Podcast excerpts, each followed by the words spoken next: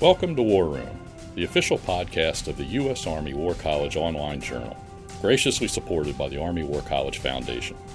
Please join the conversation at warroom.armywarcollege.edu. We hope you enjoy the program. Hello, and welcome to A Better Peace, the War Room podcast. I'm JP Clark, Deputy Director for Academic Engagement at the Strategic Studies Institute and a War Room Senior Editor. One side's terrorist is another side's freedom fighter.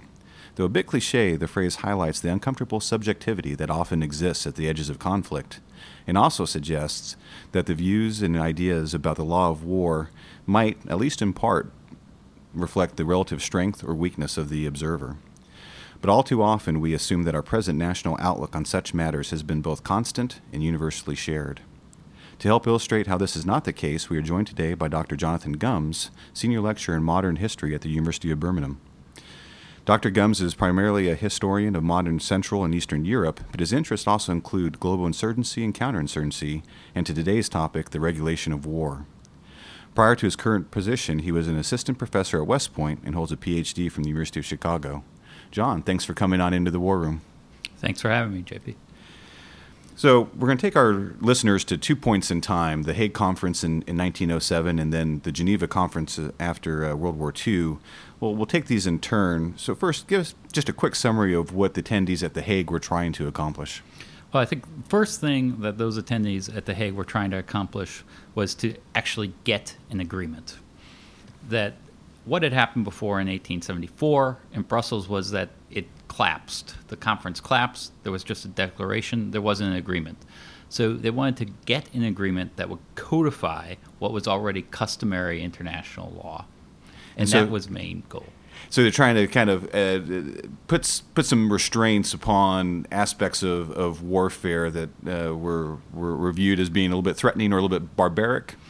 They're trying to, uh, I think, the broader the broader point here is, and especially certain delegates there are trying to kind of a restrain warfare. Others are trying to contain warfare, which had, in their mind, kind of broken out, kind of dangerously uncontrolled in the Franco-Prussian War, 1870.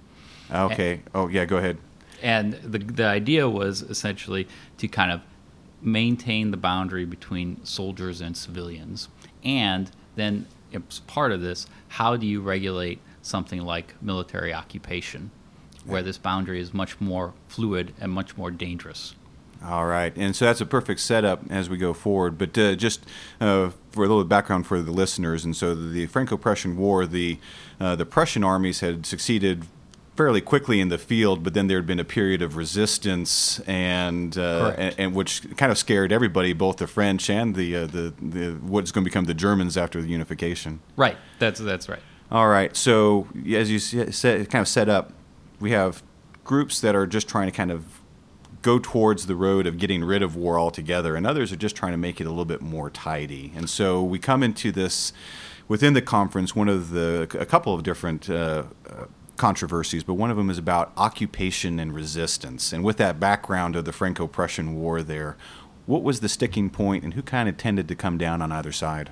The sticking point were really, uh, there were two main sticking points. One was what happens during an occupation? What was the law that applied during an occupation? How was a conquered territory or a subjected territory to be governed during an occupation and who was to be governing that territory. That was one sticking point. And the question kind of came up over and over again well, we need to leave the local government in place during an occupation because, in theory, this was an occupation that would only be temporary. War could not transfer sovereignty that had to be agreed upon afterwards. And so, even though a country was occupied, its sovereignty was left in place. So, this was the notion of the so called trustee occupation. So, that's one sticking point. And there were a lot of disagreements over this because some countries thought, well, essentially, what you're making happen here is to have the defeated country govern for the conqueror. and this is essentially a betrayal of nationalism, patriotism, so on and so forth. And you're trying to transform, as what one delegate said, transform what's fact into law. Hmm. and that was dangerous. Indeed. And, and although to, to draw on that point, so dangerous for who? It was particularly dangerous for countries that thought that they would be conquered. Yes. Okay. Or defeated in a war. Right. And now, so how is this this going to eventually be resolved as we have this discussion about what is the responsibility of uh, of the, the, side that is being conquered, mm-hmm. the side that is conquering, and the people who are caught up in this whole thing? How is this resolved? Well, the people who are caught up in this whole thing, this is then the next kind of sticking point. In other words, so what what are the limits of legitimate resistance? And there were a lot of discussions over this. Uh, some delegates wanted to essentially legitimize resistance all the way through. Others said, well, we can only have resistance in the kind of gap between an advancing army and a retreating army. And at that point, civilians were allowed, if they conformed with the laws and customs of war, to take up arms against that advancing army. But other, but other countries also said, after we get past that point and we've established an effective occupation over a particular territory, at that point, resistance has to stop. And these countries were, of course, tending to be more of the kind of European land monarchies. So we're talking about Germany, Austria Hungary, also Imperial Russia on this. And they were essentially facing off against Belgium to a large degree in the discussions over this. So uh, where you stand is where you sit, and in this case, it's uh, countries that are the, the, stronger versus the weaker. But I think, in some sense, JP, I think what we want to say here is that that it's like this in terms of you know it, it can be twisted in the sense of well, it's if you're stronger, you think this way, and if you're weaker, you think that way. But of course, we know that the British actually ended up supporting the Belgians at the conference.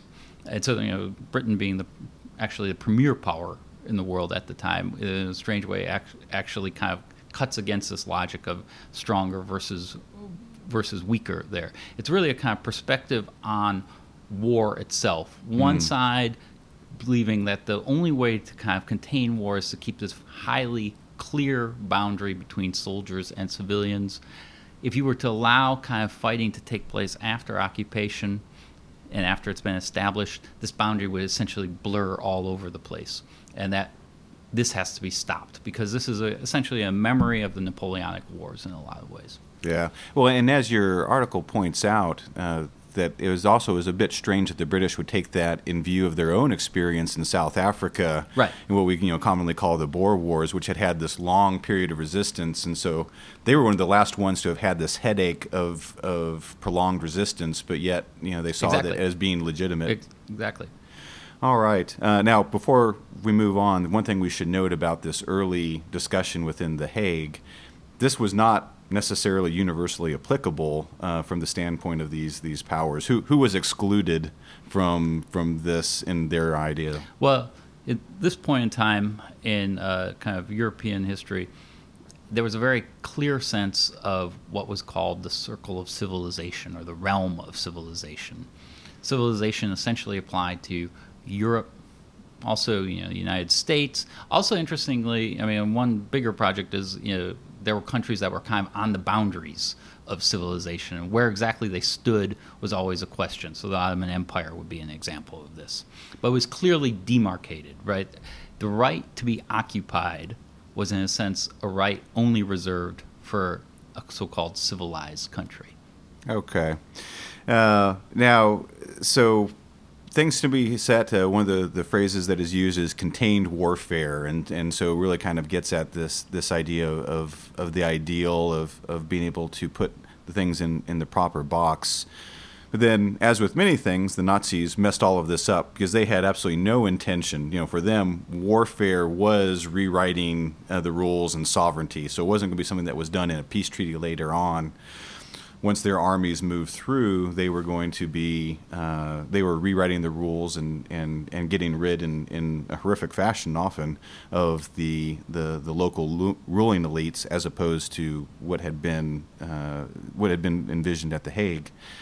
So when we get into Geneva, how did the experience of occupation and resistance to that Nazi regime affect and alter the perspectives on, on what was lawful? Well, I would say several things here. First of all, the the National Socialists kind of believe that war is an elemental contest, right? An elemental contest, which this kind of uh, international legal project connected with liberalism essentially covers over and and deceives us in a way, right? It's not actually an elemental contest between various powers, and that's it, right? So they they kind of push through it that way. Then we get to Geneva, and at Geneva, and the years prior to Geneva, there's a concern, especially uh, among particular countries, those that have been occupied, in particular those occupied in in Western Europe, that the memory of resistance be legitimized. Now, the memory of resistance, as opposed to the actual history of resistance, are kind of two different things. And we have to remember that resistance in these countries was often highly fraught. Uh, think especially in terms of you know, France, for instance. You know, in France, communists were really the kind of at the forefront of resistance to the National Socialists after the invasion of the Soviet Union. Of course, this is a much very there's a very different context post World War II, right?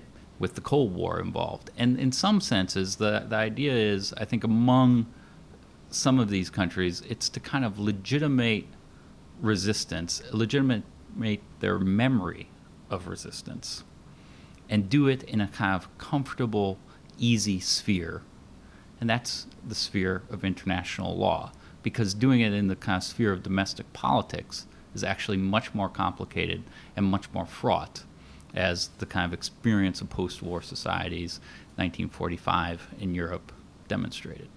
Indeed. And so, to, to kind of uh, restate that a little bit because and, and some of we often just lose sight of how much turmoil there was in the you know after the war in terms of a lot of these Western, you know, Central Eastern European, all across Europe, uh, the societies where they were really coming together. So legitimating the resistance was not just an emotional imperative, although certainly there was that. And as they're trying to knit back to, together societies and political systems that have been shattered, it, has a, a, domestic political overtone as well, as you said, that uh, in order to kind of rally around um, potentially a, a, myth of, of national resistance. Um, so, so that is one pull that's driving some of the, uh, the, the European powers but some others are also trying to hold on to their empires. And so, how what what does resistance mean for powers like the UK and for France? Yeah, this is a very interesting question. I mean, in some senses, you can divide countries in at Geneva and in the preparatory conferences to Geneva between countries that have been occupied and countries that had not been occupied. And in some senses, the interesting thing is that this cuts across the Cold War line in a lot of ways. Uh, the U.S. and the U.K. in particular had had different perspectives on international law to begin with. I mean, in some senses, there were very conservative approaches to international law. The U.S. after 1945 actually, uh, as they were starting to hear talk of the need for reform to international law in the light of the experience of the Second World War, actually says we we actually don't have to change much at all. We just have to work around some of these kind of a few of these little problems and make some alterations, but we don't have to change much at all. The UK, of course, remember by the time we get to the late 40s is dealing with various post-colonial insurgencies and you know places like Malaya and so on and so forth uh, and they are concerned that alterations to the law at Geneva will affect their own suppression of these insurgencies because it's a question of whether or not the realm of civilization still applies or not the more the realm of civilization breaks apart and applies to the whole world, the more problematic it is for a country like the UK. The ironic thing is that the French did not believe that this would apply to their insurgencies, in part because they still believed that this kind of civilizational imperative existed.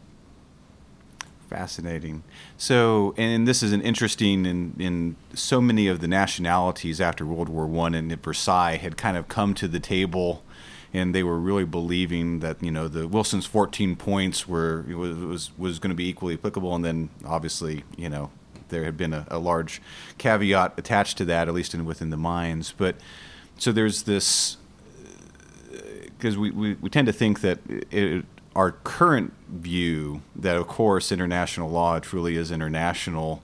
Uh, has been around for a while, but so we're at a transition stage, you think, in Geneva, where uh, some sides are starting to realize that they really have to apply these things universally and others don't. Is that a fair statement? Yeah, I think that's a fair statement. That's a fair statement. And the ironic thing, at, another ironic thing at Geneva, is that many of the newly independent countries, so let's say a country like Burma, is actually very concerned about allowing resistance to occupation or allowing kind of, let's say, guerrilla warfare because they themselves are so uncertain about their control over their own territory.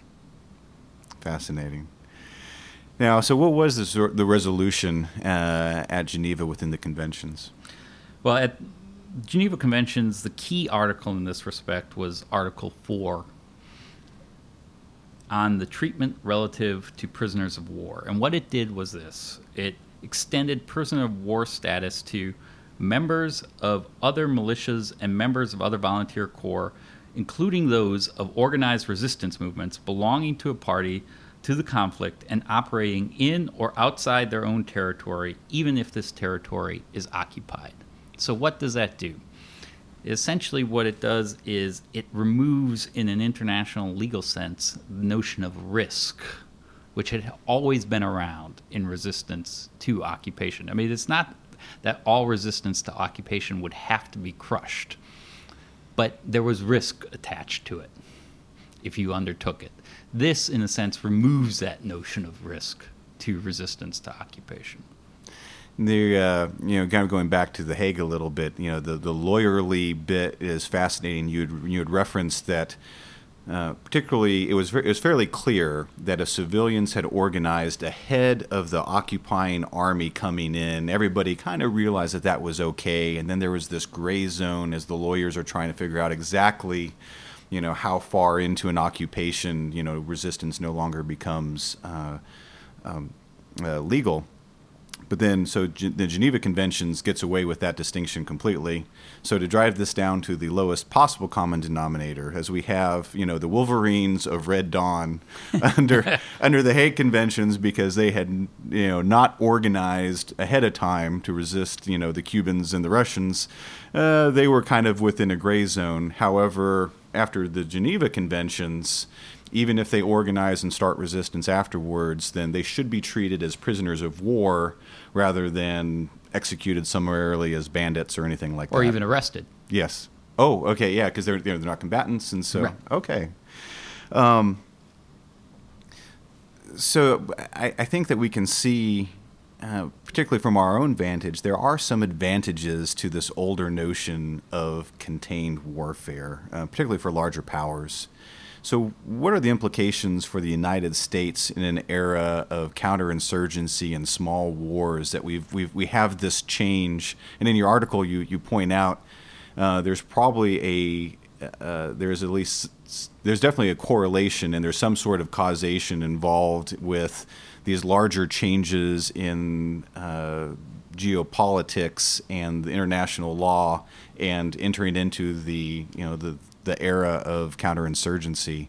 So, what should we draw from this? Is particularly a lot of our, you know, United States uh, military officers are listening to this. Well, I mean, I think oftentimes in the way we talk about international law, we like to believe that it's a question of international law being on the side of kind of weak powers right? International law is a kind of uh, a weapon of the weak, right? And, and if you think of the most kind of kind of extreme way of that one could talk about this from a perspective of strong power is to say like we have to throw off the shackles of international law because you know we have we have to uh, handle these difficult situations and international law doesn't re- recognize this so on and so forth. And that and that way you know we kind of tend to think of international law in that way as a weapon of the weak. Ironically also there are advocates for international law which kind of pose it against the strength of the state. And which is currently kind of how it's framed as we talk about all of these international treaties right now. It tends to be the left is is viewing it as a restraint on our power, and the right, right. is viewing it as, as too too restrictive, too and restrictive. so they they reject it. And and I think the interesting thing and what you can draw from this is how major powers viewed international law as something that they could kind of control and deploy in their favor. And not simply in a cynical sense, but in the sense of how they viewed war needing to progress and how war was safest. And these powers used international law in that way in order to kind of impose their vision of what war should be like. And so, in this sense, I think what we can think of here is that international law can actually be a very powerful tool in the regulation of warfare. Indeed. So, we have both international law reflecting what, what we want war to be, and also perhaps to keep at bay what we fear war might become. Right. Uh, in both cases, it's certainly reflecting the recent experiences uh, towards that, and you can you can clearly see you know why they came to these. These, these aren't esoteric, out of time uh, experiences. It's, it's based off of either the late 19th century, and he said maybe even going all the way back to you know the Napoleonic period, really, mm-hmm. uh, and then World War II. So as we see conflict, you know, there's there's discussions about whether the character of warfare, you know, the war is changing, but uh, with our own time periods. Now that we see that these things change and are not immutable, what sorts of conditions do you see in the future that would lead to another wholesale change in you know in in international law and how we regulate war?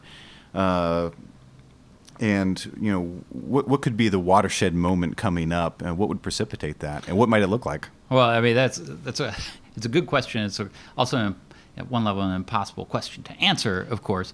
Uh, but I mean, I think what thinking back to this moment that we looked at in this, this discussion, I mean, it's coming out of a broader consensus around the authority of the state and a broader consensus around sovereignty that exists and it is quite powerful and strong and then is later kind of codified into international law.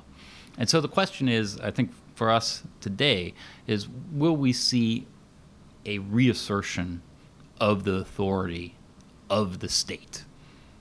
Okay, and the kind of centrality of the state and sovereignty in terms of warfare, uh, but also more broadly in society in various ways. I mean, in some ways, you can look at the you know period since the 1970s as a build down of the authority of the state, and then in some senses, maybe you think you ask yourself, well, maybe this is kind of caught up with the inability to control warfare in a way. Hmm. And so the question is, what could be the moment at which you know you have this development of a kind of restoration of the authority of the state? Uh, that I don't know. Uh, and it, it's fascinating to think about whether you know there is a international consensus upon it, and you can see perhaps a splintering right. of, of, of, the states versus the the uh, some of the non-states, as as we certainly see with. Uh, although even you know with ISIS, it's interesting that they, they want to gain those state-like right. know, characteristics right. that would precisely put them in jeopardy. yeah. Well, uh, as with many things in history, uh, irony uh, is, is abundant all around. and so this has been a fascinating con- uh, conversation. Thank you very much, uh, Dr. Jonathan Gumz, for coming into the War Room and, and sharing some of your perspectives on these things with us. Thanks for having me, JP. If you've enjoyed this podcast and want to hear even more great content, subscribe to A Better Peace, the War Room Podcast, at iTunes, Google Play, or your favorite subscription service. And that concludes our program. Thank you for listening. The views expressed in this podcast reflect those of the speakers and do not necessarily reflect the views, policies, or positions of the U.S. Army or the Department of Defense. Let us know what you think. Provide us your feedback, comments, or suggestions through our webpage at warroom.armywarcollege.edu and have a great day.